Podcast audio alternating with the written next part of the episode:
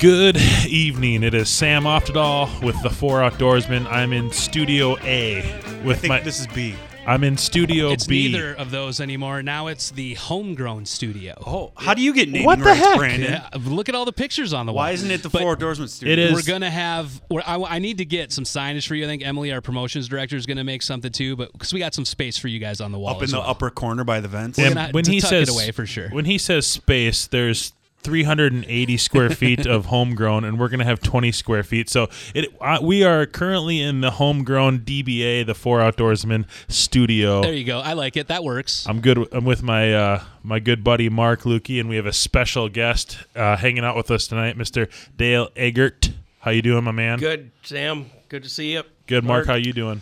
I'm doing great, man. The Gophers won. They're in the Frozen Four. My uh, my bracket is toast, but I've been making some personal bets at home with the family that I'm doing really well on. So Yeah, uh, it's a great sports day. It's been a lazy, Yeah. lazy weekend. It's the weird off season, right? You know, it's like uh, I had a friend. My friend Eric went fishing yesterday, but uh, you know what? I'm I'm not even. I don't want to bring the stuff out anymore. I'm done. I'm waiting for open water. Yeah. And speaking of feeling great, you know who's looking great tonight? Uh, it's it's our engineering crew over there. Our board op. Just joking, Brandon. I'll take both. After uh, hearing the argument uh, last week about being a board op is cool, so I'm with it. Call That me is- board op all you want. Brandon Backstrom is uh, wearing A, Canadian tuxedo. Yeah. 1994 vintage jean jacket, and you look good. Thank you, sir. And Aaron's got the bad cowboy vest on from Yes. like an old western. It's like you guys are, are ready to rock. Are you doing a concert after this or what? yeah. we just got to keep it looking fresh, you know. You're a I fiddle like it. player away from a country band. That's right. We'll and you get, we'll get uh, Nick. Uh, what's his name? Uh, Nick's Wild Ride. He's oh a yeah, fiddle player Nick guy, Hoffman. right? Yeah. Nick Hoffman. He's the best fiddle player around. Get Yeah, him on the good. horn. Get him on. Well, speaking of what you were talking about sports, it, it we were talking about this uh, a little bit before. It's a great time right now to be a Minnesota sports fan. I know this is outdoors, but man, we've been all the teams been making a lot of moves. Timberwolves, I, that's right, I said the Timberwolves. They still are a Minnesota team, are like in the sixth or seventh seed in the West. So Don't worry, they'll choke. yes, they will. We'll get really excited and they will all choke. The Wild will lose in the first round. Timberwolves will lose in the first round. You're from Wisconsin, but you sound like a Minnesotan over I'm, there. I'm a Minnesota sports fan, except for uh, the, my Packers. But Gosh, I love the love Packers. Twins. I love uh, the Gophers because I went to school there, and uh, everything else except for the Vikes. I don't hate the Vikes. My whole family loves the Vikings. Obviously, that I raised in Minnesota, but um, I'm a holdout.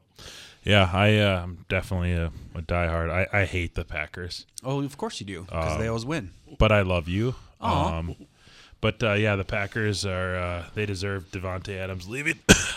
Rodgers in his two hundred million dollar contract. He's gonna have no one to throw to. But I digress. Do you want to bet on who finishes the division higher? yeah, I'll put a I'll put dinner on it. Okay, okay. So Ooh, I'll t- what you want to do a hundo? yeah, let's do a hundo. All right, I'll take the Lions. All Just joking. I'll take the Vikes. All right. Dale, you're our witness. Do you know how much money I've won over the years with my Vikings fans on that exact bet? You know a how, lot. You know how many times a Vikings fan will never take turn down a bet with a Packers That's fan. That's true. That's true. It's Here in us. So speaking of good times, Dale brought in this summer sausage that Mark and I got to partake in. I selfishly claimed the whole Tupperware. Yeah. uh, Are you gonna mail that back to him or what? That's Uh, good Tupperware. I I That's will. not the disposable kind. That's real legit. this is like when someone gives you salsa, they say, "Hey, enjoy it. Can I get the jar back?" so I'm gonna man, but this is out of New Germany, Minnesota, Schrader's. Dale brought in some duck summer sausage. It's phenomenal. Yeah, I really It's liked great. it. You know what makes it good is it doesn't taste like duck. It doesn't. It, ta- it tastes like really good smoky uh, summer sausage. So that let's let's jump right in it with Dale. You want to do shout outs first? No, let's do shout outs later. Okay. Um, again, Dale, thanks for coming in. We've known you for a long time. You've been doing the show for a long time. And uh, we've been down to the Sporting Collectibles show a bunch of times. It's a great, great time. So we wanted to get you in and, and fill our listeners in a little on your background in the show. And um, yeah, you're you're a good man. I you helped me with a uh, wood duck house that I built wrong last year, but um, we can talk more about wood ducks later and setting up Sam's place. But uh, Dale, why don't you introduce yourself and why don't you give a little background history on uh, the Minnesota Sporting Goods Collectible Show. Did I say that right? Sporting Goods Collectible Show. Well, I'll correct that. Okay, thank you. Sorry. So Dale Eggert, um, I'm the manager of the Minnesota Sporting Collectible Show at Medina. That's what I said. No, you did. Oh, You at said- Medina? yeah. That's what I missed. And next Sunday is our 24th annual show. Now, Mm-hmm. we've missed three years because of everything that's going on in the Right. world over the last few years. But um, this show started out in uh, American Legion in Stillwater 24, 27 years ago, actually. And um, it's grown to next weekend, we're going to have 200 tables of hunting, fishing, outdoor collectibles.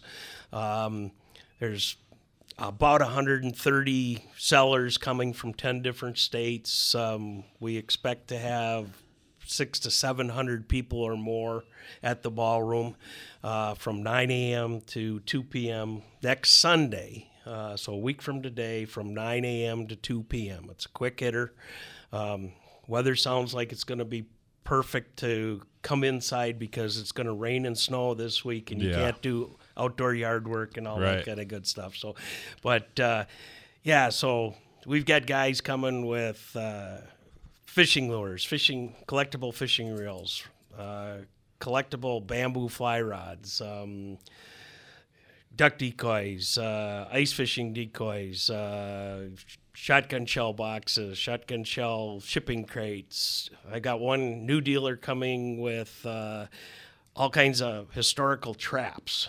Oh, cool. Um, and then there's a whole bunch of people that come with cabin decor. So all the stuff I talked about can be decor, but th- there's canoe paddles and you know pack baskets and that, all that kind of stuff. And um, I got involved with this. I've been collecting for 25, 28 years, and the Wally Wegleitner and Tim Spreck, who used to manage it, um, and you've had Wally on the show about six, seven years ago. They decided they wanted to retire and live in Florida in the wintertime. Yeah, good so, for them. So they approached me, and I've taken it over. My first show was supposed to be 2020, running the whole thing, and we know what happened in 2020. And so I'm a little crazy this week. Uh, everybody's calling. I sold the show out last week, and I've got uh, 13 names on a will call list if anybody cancels or I can Wow. find any more sh- uh, tables. Um, and my phone was blowing up today with uh, questions of people looking for certain things if it would be there or not. Um, the new hot collectible must be gun oil cans because I've had six inquiries in the last four days and I've collected them for 30 years, but I don't know why everybody else is looking for them. So Dale, is it Buyer's market. That's good Yeah. for you. Bring them. exactly? Uh, so this show, this is something where someone can come down to purchase collectibles, but they couldn't like bring their own collectibles and like have it appraised or anything, could they? we do do free appraisals. Uh, if you bring something in, uh, myself or some of the other folks that I have uh, helping me will direct you to a number of different places to, you know, give get you an appraisal on it. Okay. Um, that stuff, if you bring something, there probably will be people there that would make an offer on it too. Okay. Um, that type of thing. But uh, keep in mind, you know, with the number of people that are going to be there, it's going to be crowded right at nine o'clock. Mm-hmm. Um, one thing I will say, I don't want you not to come, but if you don't want to be packed in like sardines for the first 45 minutes, come at 10 o'clock or 10.15 Right. there's always a door rush. Um, you guys saw that the Yeah. other week with the sports show and the Deer Classic and Pheasant Fest. They all rushed the door when it first opened. So Yep. um, You said it's at Medina. at the Medina Entertainment Center. Is that your first time ever at that at that venue? No, we've been at that venue. Uh, I think this is the tenth time we've been at that. Oh, venue. geez. So um, you guys, you and Stru came in 2018 to that. Uh, Yep. The last time we were there. So, um, and we missed 2019, and not because of the crazy world we lived in, but there was something called the Final Four basketball finals in Minneapolis, and Oh, we yeah. couldn't get the venue. The NCAA paid a lot more money than we were willing to pay to to rent the venue. So. So Dale, I have a 50th anniversary Ducks Unlimited 25 round tin that all the the holes are all brass all the way up, and they say like DU fifty on top of the wad. It's mint condition. What do you think it's worth? Sam, I can't give you a give you a, an estimate on it because I don't collect that stuff. One million dollars. But just just off the top of my head, probably forty to fifty dollars. Okay. And the only reason I say that is DU. There's a certain segment of DU collectors, but even though it's a 50th anniversary thing, it uh, I'm not sure if it's old enough to. Yeah. Because DU's celebrating what 85 or 90 years, I think. Yeah, this year. well, I think so- the it was. uh Yeah, it was 1987 when it was the 50th. Okay. If So- you bring that next week, Sam, I can direct you to three Ducks Unlimited collectors, and we can get you get it appraised for you. It's uh, a Remington ammunition. I should. Uh, I wouldn't sell it. My wife's grandpa gave it to me, but I just wanted to kind of see what it's worth. and that's So what's you're a tire kicker. I am a tire kicker. So that's what's fun about the whole thing, and uh, the collectibles people that are out there. Um, we all have our niche. Um, I'm more into decoys and calls than other things, but I've got a couple guys from Iowa that I know they only collect uh, uh, Lazy Ike fishing lures because they grew up in the town that Lazy Ike Yeah. is made in. Um, that's their deal. Um, you know, uh, there's a couple people here that only collect Minnesota fishing lures that were manufactured in the state of Minnesota. Um, so, you know, everybody's got their niche, and there's anything and everything you could pretty much think That's of cool. at the show. I've told you I've uh, or uh, I've gone to hundreds and hundreds of sports shows over the years, and I think your show is the only one where I actually bought stuff to hang up. I bought this really awesome Ducks of Minnesota sign because I refinished the basement a few years ago, and I wanted to make it a man cave. It turned into a toy storage Yeah, area, toy but- cave. but the intention was to make it an outdoors themed man cave and Yeah. man i got some little wooden decoys and i got um, some great signs there's if you if you want to make like a, a really cool office or something like that and you want antique authentic um, outdoor collectibles man this is the show to be at Really quick, funny story about that ammo. So Kirsten's grandpa uh, passed. Mm-hmm. you're really away- selling this thing No, I'm, I'm not selling it. uh, passed away, um, and he, when he was alive, he was kind of like just a hard nosed guy, you know, like old school, like didn't really beat around the bush much. Well, you know, my brother in law Matt, he's my brother in law Matt, just like super nice guy, just you know goes with the flow. And goofball yeah, her grandpa knew that I was a gun guy, right? And he he was a gun guy, and so we're sitting there, and it was like you know, Grandpa Richard would would rarely like you know extend like a a gift or anything, and Right. so he found out, and he would always ask me questions, and he was quizzing me, and I would know him, you know, and we'd talk guns forever, and he went into his room and he came out and he gave me this thing, the Remington 50th anniversary Ducks Unlimited. And I was like blown away, you know, and so was my mother in law and my wife Kirsten were blown away. And then he looks over at Matt and he's like, Matt, you like guns? And Matt's like, oh, not really, but I'm into gardening and stuff. and like trying to like, because Richard had like, he did crops and stuff too. So he went outside and he gave Matt a rock and said, here, put this in your garden. I got this collectible and Matt got a rock. That's my uh, story. Rest That's in fantastic. peace. Yeah. But uh, yeah, so that's cool. I'm I uh, if I have uh, you said it's nine to two. Nine to two. Yeah, I should. why such a short burst just because uh, everyone's got a lot going on and you just want to make it i'm not dogging your hours but No, you are though. yeah we it's always been just a one day show and, Yeah. and a short window and we in 2016 we moved from a saturday to a sunday Uh-huh. partly because of medina's they can make a whole lot more money on a concert on saturday Right, than right. we- they can Yeah. from us so Yeah. they don't have as much going on on sunday well getting done at two o'clock all these guys from those nine other states other than minnesota got to drive home yeah for I- that makes a lot of sense two, four, six hours. I got I got guys coming from Kansas City. Right. I got two guys coming from uh, you know central North uh, North Dakota and South Dakota. So Is there not a lot of shows of the, uh, like this around the nation, or you know there there are collectible shows, but they're they're specific. Either duck decoy shows or ice fishing decoy shows or fishing lure collectible shows, but ours is general sporting collectibles, so it's got everything. And um, we don't, you know, shows are learning to include those other things, but those shows are very specific to those types of things. So this is, you know, kind of a, a hybrid with all of the different things available. That's cool. So one more time, it's at the Medina Country Club, Medina Entertainment Center. Medina Entertainment Center, from nine to two next Sunday, which is April Third. Third. Okay. Well, we only have a couple minutes. Should we do a call in for tickets? Yeah. you let's ready do that. over there, engineer crew? So how many tickets are we giving away? Two pairs. Two pairs of pairs. tickets. So what we'll do is we'll take probably what should we do? It's on the it's on the April fourth, April third. April 3rd. So let's should we take the third caller? Let's take the third caller for what is it? Two pairs of tickets. Well, we're doing two pairs, so let's take the third and the fourth caller. the third and fourth caller. Uh, tickets to next week's um, Sporting Goods Collectible Show at Medina. Did I get that name right again? yes, you did. All right. So call in. You, you have the number. What's the number, Aaron? 763 450 0100. 763-450-0100. So the third and fourth caller, caller are each going to get a pair of tickets to next week's show.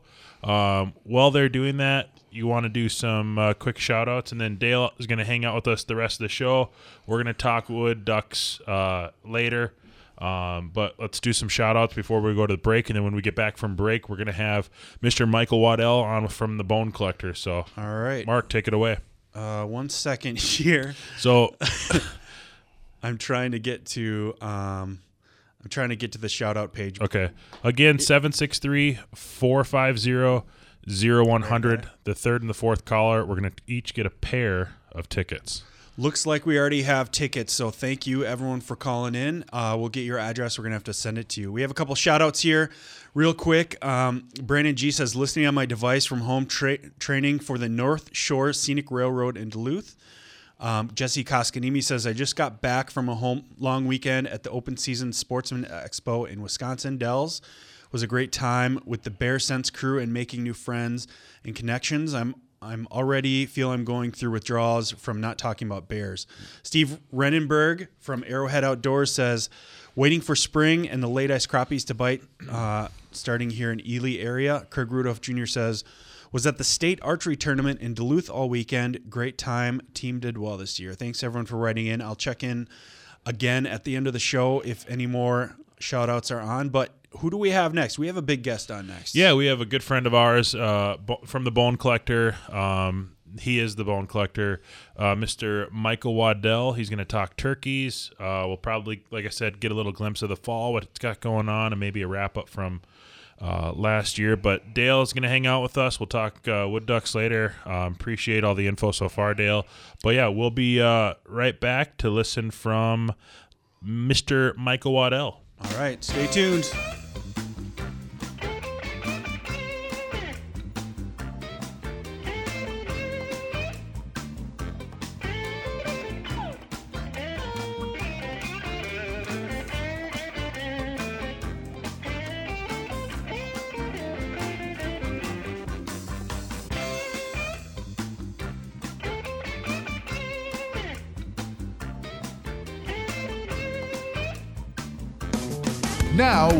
Time to check on the jerky. These smokers aren't going to tend themselves. You're listening to the Four Outdoorsmen on Bob Outdoors.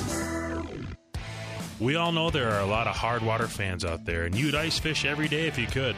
Sam here. I prefer sunshine, 70 degrees, sight fishing for panfish, or trolling for walleyes. And if you're like me, it's not too early to plan your trip for the opener to Devil's Lake, North Dakota. Wait a second. There's no opener on Devils. Walleye season is open 12 months a year, 24 hours a day. You can keep 5 a day, 10 in possession, and there's no slot limit. Devil's Lake, a fisherman's paradise. Check out devilslakend.com. Spring is right around the corner, and you just remembered your trailer needs to be serviced before the season starts. Crystal Welding has you covered. Crystal Welding in Maple Grove offers a wide variety of services, including welding, maintenance, and repairs for all types of trailers. Crystal Welding is your one stop shop for all your trailer needs. Go to crystalwelding.com for more information. Crystal Welding Solutions, Service, Results. Crystal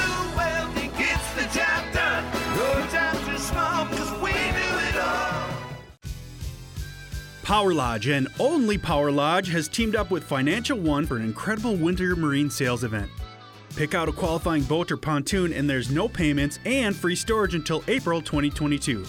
Let's get this straight. Pick out a boat now, no payments, and free storage until April 2022. Make next summer incredible for you and your family. Go to Power Lodge right now in Ramsey, Brainerd, or Onamia, online at powerlodge.com. You could save big when you bundle your home and auto with Progressive, but when we just come out and say it, it feels like it falls a bit flat. So we're going to use humor. But we don't want to insult your intelligence, so nothing too goofy. And we need to avoid any polarizing topics. Oh, and it has to be about how you can save big when you bundle your home and auto with Progressive.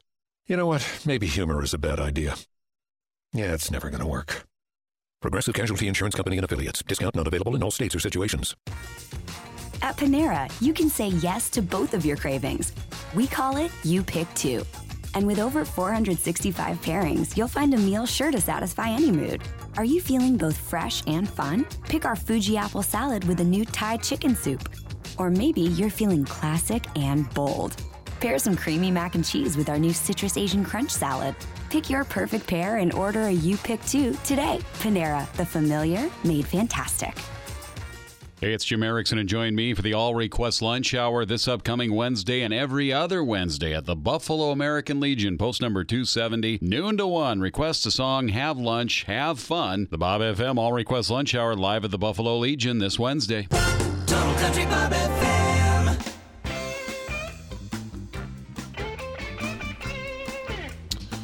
And we are back. We always love to take time to thank our sponsors. Uh, if it wasn't for them, we wouldn't be able to be here.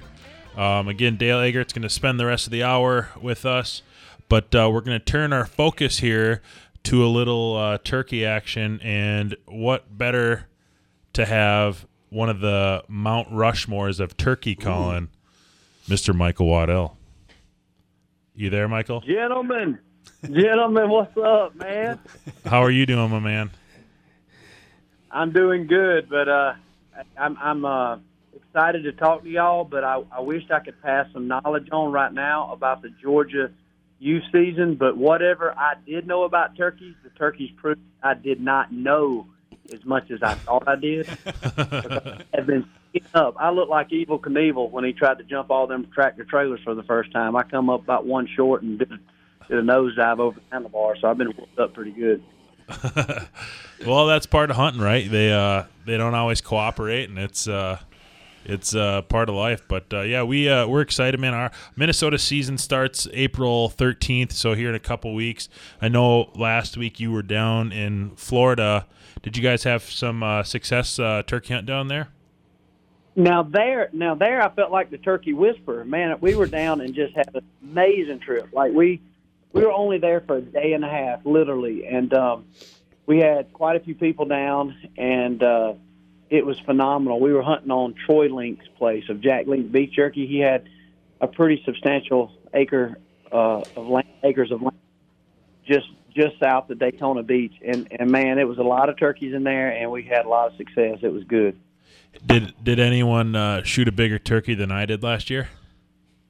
You know what's funny, Sam? Yes, and I would never Ugh. thought that would be. Matter of fact, your name was brought up. Clint Bowyer, you know the Fox commentator and NASCAR driver. He shot a turkey with inch and seven eight spurs, which was about equal to the one you killed. And Cohen Stone, our producer, was with us, and I said, "That's the biggest turkey I've ever seen, Clint." I said, "The only one I saw as big of that, he would have beat you on weight, was a Sam Oftedal buddy of mine. He killed one up in in uh, Missouri, and uh, so I, I can't believe it. It's crazy that, that I'm talking to you now. But yeah, I, I, I saw your turkey and this turkey was the two biggest turkeys I've ever seen dead. Man, monsters. Well, most people listen to the radio or watch TV to fall asleep, but every night I put on that episode of me and you on Bone Collector, and that's what I fall asleep to because I'll never, I can't relive that enough. I'm gonna that have. was that was a great episode though, man. It was you did a phenomenal job of, of trying to be the southern, you know, host, and you were kind of imitating me, and you kept saying them jokers coming up the bottom and Through the holler. jokers over here, jokers over. It was awesome. I'm gonna have to cut out the part where Michael Waddell says that Sam Oftedal shot one of the biggest turkeys ever. Maybe we can just print it out and just Yeah. have it in studio. Oh yeah, I mean, I pretty much declare it every day to my wife that I did that. So Uh, I got to make a certificate. I need to make a certificate. Biggest turkey ever on Bone Collector Television. Did you guys film the, while you were down in Florida? Obviously, Colin was there, so you were right.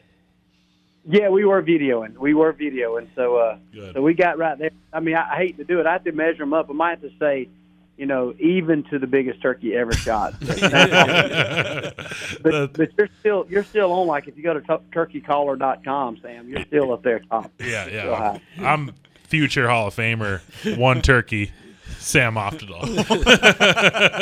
well, it was a good mean, one. You yeah, made it yeah. I mean, you went when I met you. You were you were passing out turkey starter kits. I mean, now you're like 202. That's awesome. So, what do you got? I know that you are a traveling man for turkey season. I feel like everyone and their brother wants to get you to their property to turkey hunt. So, where uh, where are you going to go this spring, and what ones are you looking forward to? I'm sure you're looking forward to all of them, but where are you going this year? Um, you're right. Most most all of it, but I'm leaving actually tomorrow. About when the kids get out of school, I'm going to, you know, kind of hug them up and leave out. I'm heading over to Alabama, which isn't that far, just an hour and a half, two hours, and I'm going to hunt a couple of days over there. Then we got a, a hunt that's also in Alabama where we did a. I do a lot of fundraisers and stuff like that, where you know I donate my time to take people turkey hunting, and we're raising some money for Montevallo University for the outdoor scholarship program, and um, I'm, we're taking some people hunting for two or three days over in Alabama, and then I come back home to Georgia, and then next weekend is our opening day. And even though I did get the chance to take my kids or two of my boys this past Saturday and Sunday, um, next weekend I hunt with my dad, and I did hunt with my dad this weekend. But I've not missed since I've been 14. I've not missed an opening day of turkey season with my dad, so that's been really special. So I'll be back for the Georgia opener April. I think it's third that Saturday, second or third. I to look at the calendar. That's awesome. I love that. Uh, you know, ev when you think of turkey hunting in this industry, you know everyone thinks of Michael Waddell, but you still take the time to go back home where it all started. That's what I love about you guys, man. It's it's it's family first, and that's awesome. And I'm sure that your dad appreciates that, and I'm sure your kids appreciate it too. So kudos to you, man.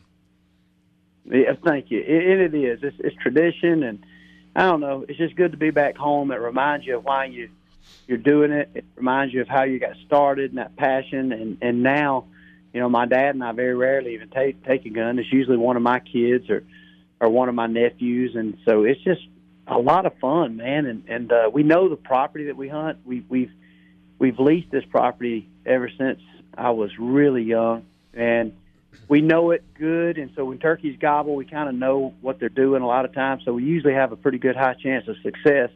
But like this weekend, we got whooped whooped bad, man. They just they just didn't say much, and it was tough. But um, but I can tell you right now, when the turkeys ain't gobbling, my dad's wife, old Osasa, her bis- biscuits are always gobbling, double gobbling. You know, I that's what's uh, you know interesting about like turkey hunting. You know, obviously we we play off the gobble and stuff, but it's it's crazy how like you said this when we were hunting is you've been in the times where it's just been dead. You've literally been having a conversation with you know the guys you're hunting with, and all of a sudden you just hear a distant gobble and just fires right back up. So it's it's you never give up, right? It's it's uh, I believe your term is you you treat turkeys as ISIS that are coming after your family, and you're going to do everything you can to get them. Know it's funny. I, I made that comment, and some people it offends, but for me, I need a higher motivation. Like I, I need the one thing I've never motivated to do is in putting down a Swiss cake roll or a honey bun to lose weight. But I do get motivated when I think about elk and turkey season, getting in a little shape, just because I want to be able to get out there and get at it. But even though I love turkeys, obviously, so in reality, you can't compare ISIS to turkey. But in my mind, I do pretend. I do play this little game in my mind um, that they're they're terrorists, and I've got to get them before they get my family. And it does help. Believe it or not, as goofy as that is, the motivation and the psychology in your own mind, it will change the game. Because I think everybody usually goes about it, and what we should be doing, and we do, is you know watching the squirrel and the sunrise and stuff like that. And and I do that. But man, when that turkey gobbles, and you hunted with me, Sam, it's it's go time. It's Tom Brady. It's you know it's third and two, and by God, we got to get two yards, and we're gonna get it. I turned completely into this turkey Nazi. I mean, no doubt, if my wife calls me. Yeah, it's funny because like you said, in when the turkey doesn't cooperate, and you you hit it again and it gobbles and you're like it's personal now like we're going like it's Yeah. this is a it, he went to another level but that's awesome so like i said uh, thing- go ahead Another thing, Sam, I I do look at turkey hunting just like I would look at fishing. Like I was just watching the uh, red Gr- red crest. Hold on, my wife's cooking some cheeseburgers, guys. So I'm, yes, I would love for you to pick me a fake, beautiful lady.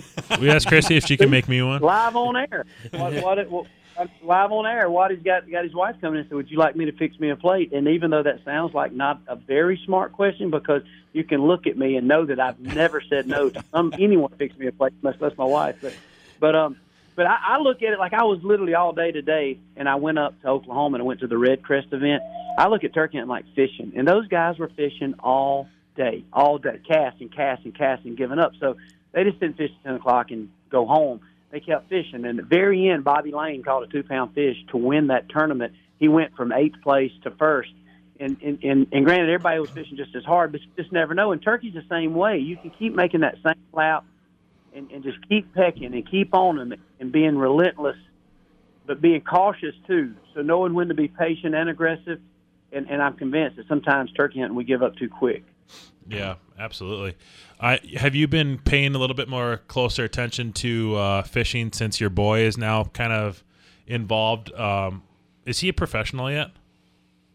No, he, he fishes at the collegiate level. Matter of fact, they're at they're up there now fishing the MLF Red Crest event for college. They qualified for that, so they're up in Oklahoma doing that right now.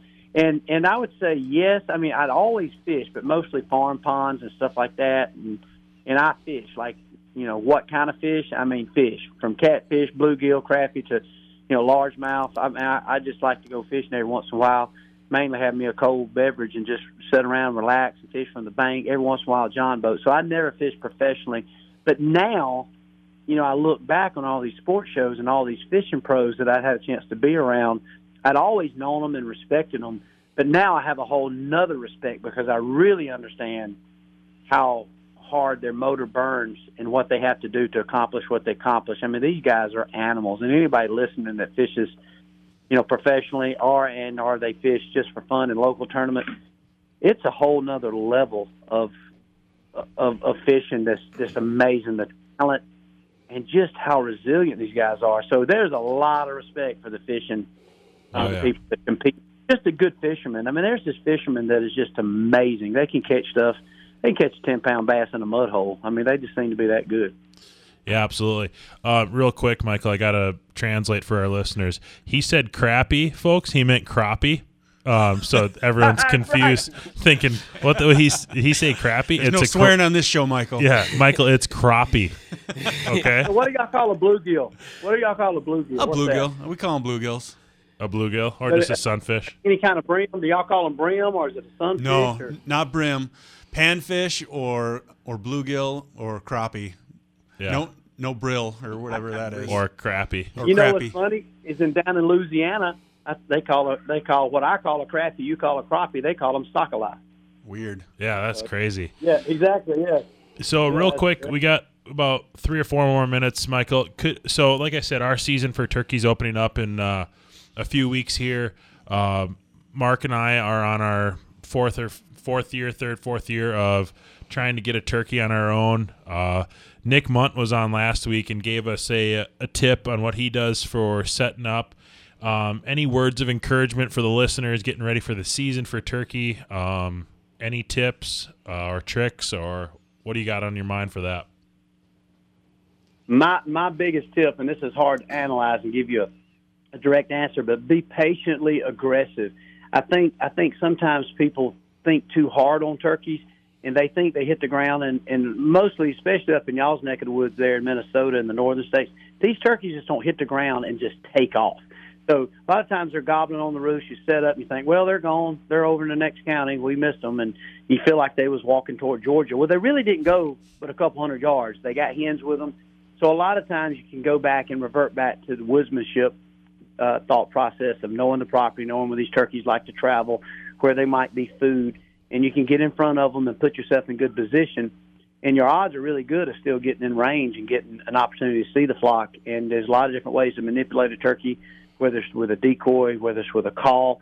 but I would say your woodsmanship ability and knowing that piece of property is your number one number one strength you'll have to putting a turkey down. And so know when to be patient and aggressive, meaning when you know that they're V line and they're going somewhere and you know it's that corner of a field, that's where you got to get up. And if you have to sprint, I mean, you, you get around on because you know that's where they're going.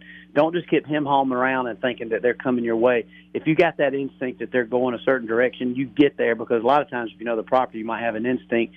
And also listen for subtle things. If the turkey's quit gobbling, that you hear these noises like this, and I'm just doing natural voice, so it's not that good. Just a go go go go go go go go go. You'll think it's a hen. Well, it might be a Jake down there calking at this gobbler that you ain't heard gobble in a long time, and so that telltale that calking of a Jake will let you know that every time that gobbler struts, every time that gobbler struts, that Jake is calking to let you know he's still right there. So that's a telltale sign. So if you can pick up on things like that, know the woods, circle around, use your call, be passively aggressive, I promise you, you'll you'll you'll knock a knot on their head. Well, I hope everyone was taking notes like we were. Um, you heard it there. So, real quick, like I said, we got a couple, two, three weeks here. What are some tips that people probably don't think of, like on how to scout and scout properly? What to look for when you're scouting, um, to where to hunt? The biggest thing is obviously, I think everybody knows, you know, turkey tracks and strut marks and things like that. But also be looking looking for areas like up there. If you got an area where there's beans in the field and maybe they picked them and maybe they're getting in winter wheat and there's there's leftover beans on the ground and things like that. Old cornfields. Um, you know, obviously these turkeys this time of year, especially in y'all's neck of the woods. I mean, food is very important because it's still really cold a lot of times when that season comes in. So food is important. And obviously, like anything else, these turkeys are going to be around the food. These hens are. Well, guess what's going to be looking for the hens? The gobblers. And so when you're looking at these type situations, I would say food is very crucial. Understanding where they're going to be, and uh, and so when you're scouting, you're definitely looking for. Obviously, if it's in the snow, you're going to be able to see turkey sign. And so these turkeys ain't wandering and going a long way, especially up there. If they find a good food source, they're going to stick to it and stick around it. You know, if it's cattle pastures, if it's you know if they're flipping over cow patties or around cattle, uh, a lot of times where they feed cattle around the hay where where the manure is, that leftover crops, things like that. So very similar to deer. And outside of just the aggressive of, of being able to, uh, you know, kind of whisper in their ears, Eddie Salter would say, you know, the calling goes hand in hand. But before you can call in a turkey, you got to find them and understand where they want to go. Because I do believe that most of the turkeys, the hens and the gobblers, have predetermined where they really want to be when they fly down. And typically, they make a loop. They might make a clockwise or counterclockwise circle in through an area. And depending on the situation, the time of year, habitat, based on if they've been bred or if they're looking to be bred, they will start drifting to different areas. But early season, you got to find the food, especially in your neck of the woods, where those hens want to be, where they can feed. Those gobblers are just like the bucks; they're not as interested in doing a lot of feeding because they're they're wanting to breed. So, uh, I'd say up there, find out where these turkeys want to go. Concentrate on finding and scouting where these turkeys are feeding, especially these hens in big flocks. Man, that was uh, brilliantly said. I uh, I appreciate it. So we're gonna let you go here, Mike. I got one last question. Did Christy grill those cheeseburgers on a Bone Collector Edition Hooray Grill? You know she did. I had to get that charcoal going for her. Look it up. My buddy Eric be happy. And what was funny is I had these cheeseburgers all weekend. She went up to see her parents, and I procrastinated, and I have literally about starved my kids out. We've eaten frozen pizzas, White Castle from the dollar store, you know, in the microwave. And so, uh, listen, one way when, one way to make sure the kids are happy when Mama gets home is to starve them out because they love to see Mama coming. Boy, they was hugging and stuff down. Yeah, I was too. So she went right on. I got a charcoal. She was grilling. So we was happy to see her get back home. Well, cool. Well, Michael, I appreciate you taking the time out of your night. Uh, good luck this weekend um, in Alabama, or this week, I should say. We appreciate you coming on, and uh, make sure everyone follows the Bone Collector and check out those new Hooray grills, uh, the Bone Collector edition. They're pretty, uh, pretty awesome. So, thanks. I appreciate it, Waddy. Thank you.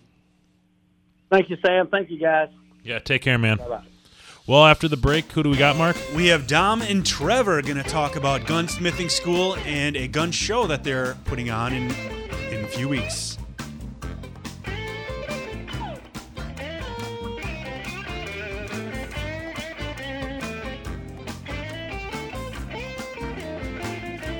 Listen to Total Country Bob FM anytime, anywhere, online at mybobcountry.com. We all know there are a lot of hard water fans out there, and you'd ice fish every day if you could. Sam here. I prefer sunshine, 70 degrees, sight fishing for panfish, or trolling for walleyes. And if you're like me, it's not too early to plan your trip for the opener to Devil's Lake, North Dakota.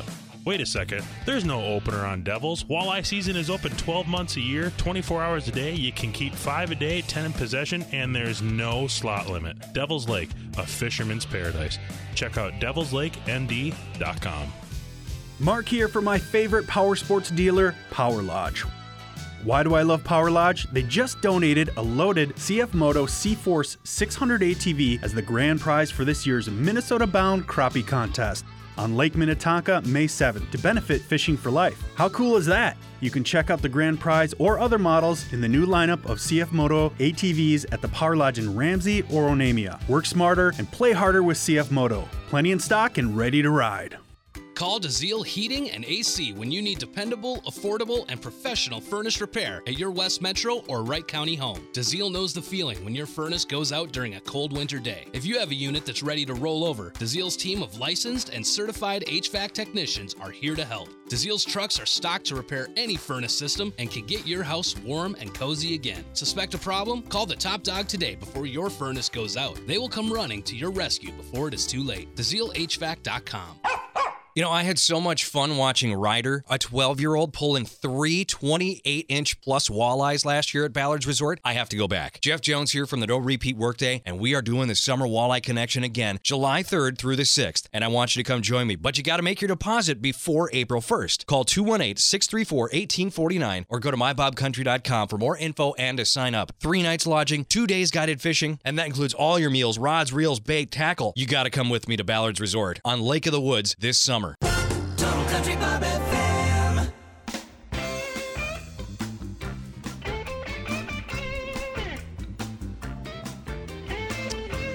And we're back with the Four Outdoorsmen on this beautiful Sunday night. You just heard the great Michael Waddell from Bone Collector with some great tips. If you happen to miss those and you're a turkey hunter, listen to our podcast, The Four Outdoorsmen, on Spotify or Podbean or anything like that, because those were those were tips acquired over 30 years.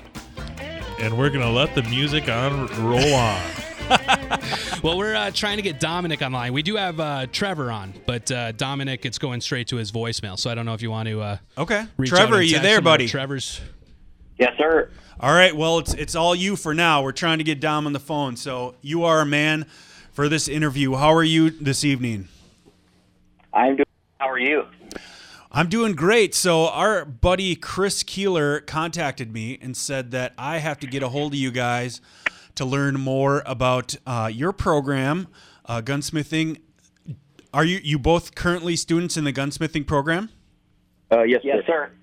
Awesome. Are you guys? So that is in Pine College. Where where is Pine College? That's north somewhere, right? Uh, yeah, it's up in Pine County. Uh, it's actually located in Pine City, so it's just off just off 35. Very good. Are you guys both locals, or did you travel to go to gunsmithing school? Uh, we both traveled. Uh, Dom, my compatriot, is from Grey Cloud Island down by the cities, and I'm actually from north central Wisconsin, We're in north central Wisconsin. I'm a Sconnie as well. uh, Price County. Oh, okay. A little bit farther north than me. Well, so you both, what made you both, and you can take turns, what made you decide to go to gunsmithing school? That's something, by the way, that I'm very jealous of. And if I um, could do things over, I wouldn't be a sales rube. I would probably do something like that. What made you both decide to go to gunsmithing school?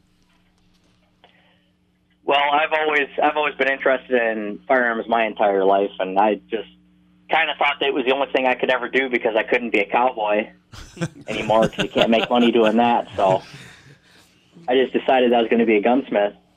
Actually, if you are interested in being a part of the program, we are going to be offering pretty soon here. We're going to be offering a class that goes for eight weeks. It'll be one weeknight, and then you'll also be able to come in on a Saturday that week for eight weeks, and you'll be able to get uh, a technical certification that'll just kind of be a touch up and kind of help you get used to and familiar with guns and how they work and That's awesome. That's cool. Different technical things. And that's open to the public. You don't have to be a student there or anything. Nope, that's open to the public. You can just apply to go there. Could you be your like in your early 40s or Yeah, for sure. We we got a we got some guys in the program. They're in their sixties.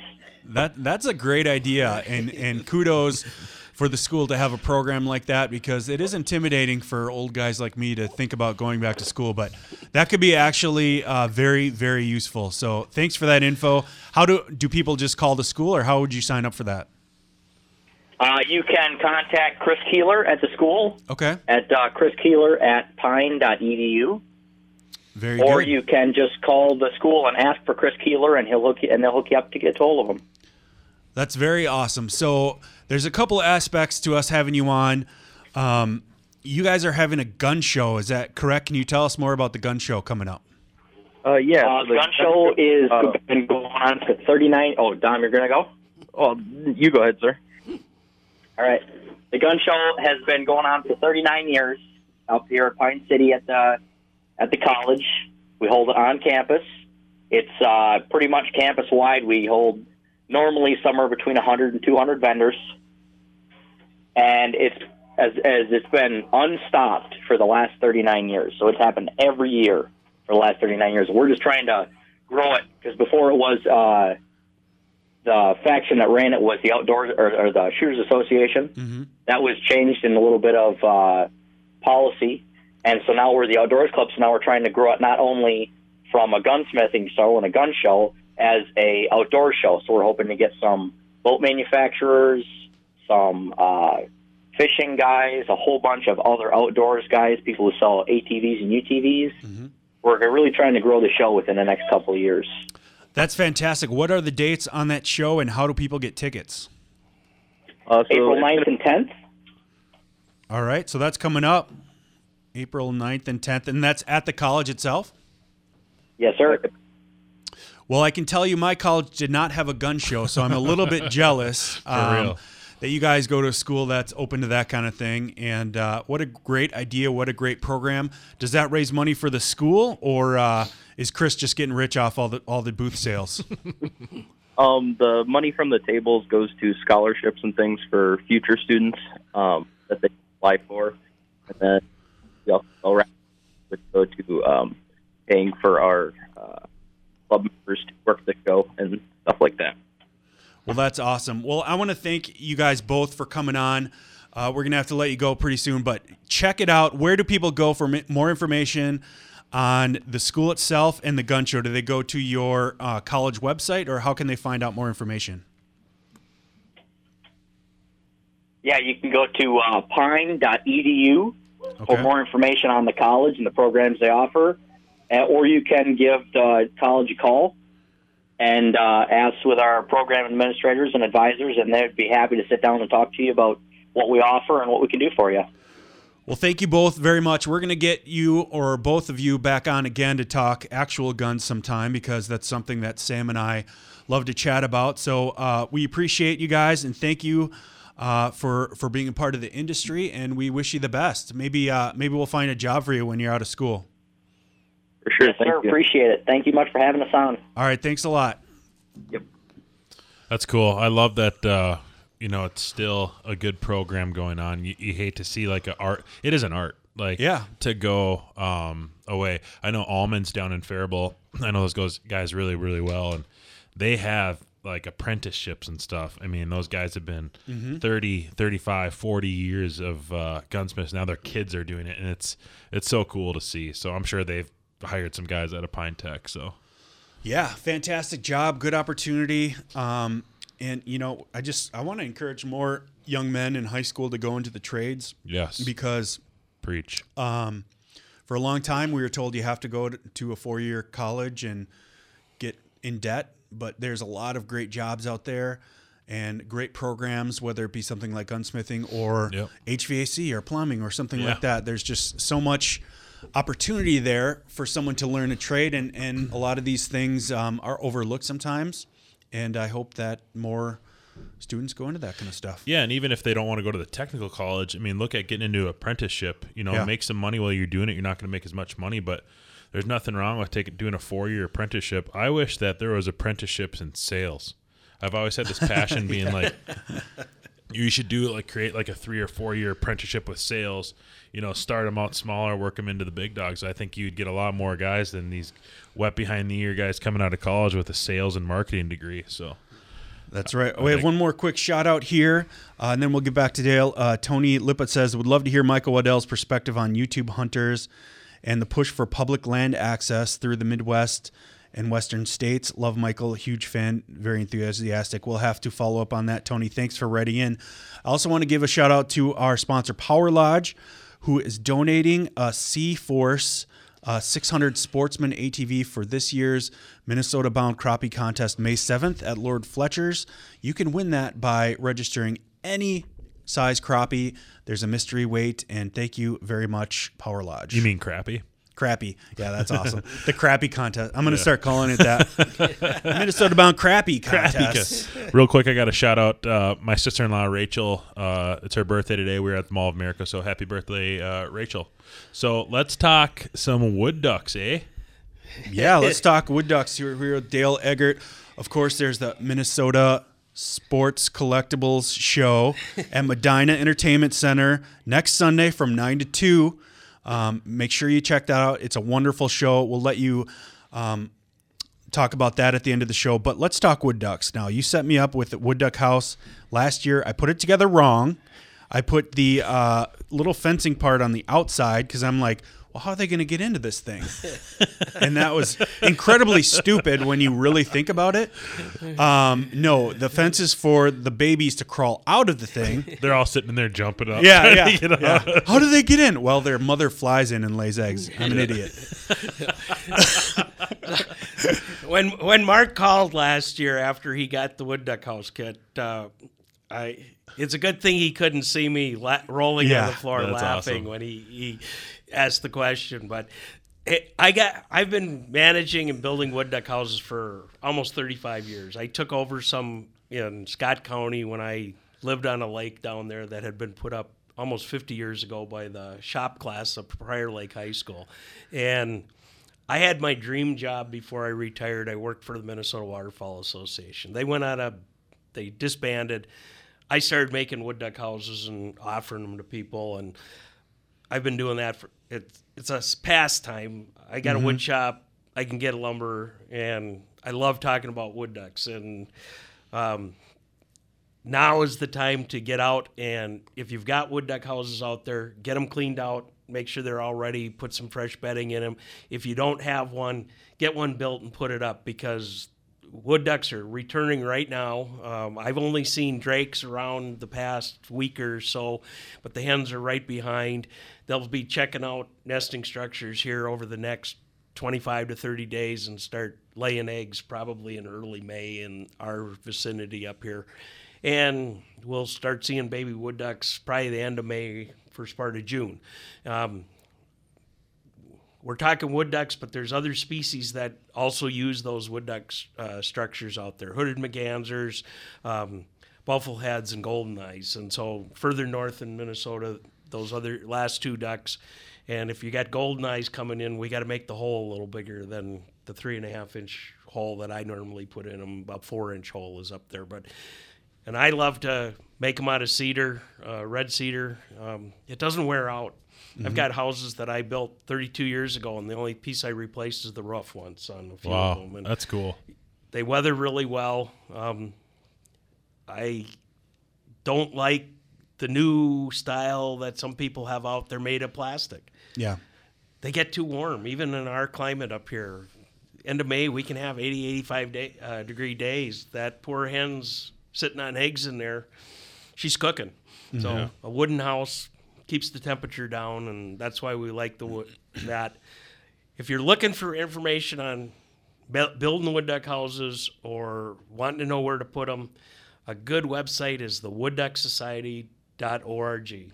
Um, it's a group of us that have been around for a lot of years. We're all volunteers, kind of, and we all are passionate wood duck people. And uh, it was that group has been based in Minnesota here for almost 50 years. Hmm. And the plan that uh, is out there, um, Don Helmeke was one of the original people that came up with that and part of the Wood Duck Society. And Don's plan has been the go-to wood duck house plan for 50, almost 50 years. So. Why wood ducks? What got you into that? You know, growing up in Wisconsin, where I did uh, in the late '60s, early '70s, when I started hunting, it was rare to see a Drake wood duck, and the first duck that I remember killing uh, duck hunting was a Drake wood duck, and that's been my passion ever since. So now I love to duck hunt. I love to turkey hunt. I love to hunt for collectibles out there. That's Yeah. that's my deal, and that. But you know, I can do this type of thing all year long. It's not just a 60 day duck season or a s- seven day turkey season out there. I can be helping ducks or that type of thing. And um, so, Um, one quick question. We have a couple of minutes here. What is the most expensive uh, decoy out there? Is there like a you know Lou Gehrig of decoys? What i- what is the what is the creme de la creme? What's the black diamond? What's the black diamond de- decoy out there? um, there was a duck decoy sold at auction some time ago, uh, like eight or 10 years ago, I think at least, and it sold for over $600,000. Whoa. Wow. One wooden decoy from a Why? gentleman on the East Coast. Um, I can't tell you too much about it. I've never seen it other than pictures. Um, I I went to an auction, a decoy auction once, and looked at a Mason decoy uh, from Mason Decoys in Detroit, Michigan, in the hundred years ago is when they put these out. I held this decoy, and the next day in the auction, it sold for thirty-two thousand dollars. Wow. It was like, man, it's a good thing I didn't drop that yesterday. but you know, and fishing lures and fishing Yeah. reels are all the same. There's big dollars that are paid for mint condition, perfect examples that have never been used, um, that type of thing. And some of those items may be at the show next week on Sunday at the Medina Entertainment Center. Um, I, I can remember in 2018 there was a guy that had a four thousand dollar fishing lure on his table. Wow. That's crazy. Yeah. Wow. Well, we appreciate you coming in this week, uh, Dale. Um, listeners and those two lucky winners that won some tickets for next week, uh, check it out at the Medina Entertainment Center um, from 9 to 2 next Sunday. Um, we got Yeah. a minute left. Let's wrap it up here. Um, thanks for Mike Waddell. Thanks, Dom and Trevor. Again, Dale, we appreciate you coming in. Uh, meanwhile, everyone have a good week. And my buddy Mark has something to say. Get outside and make some memories.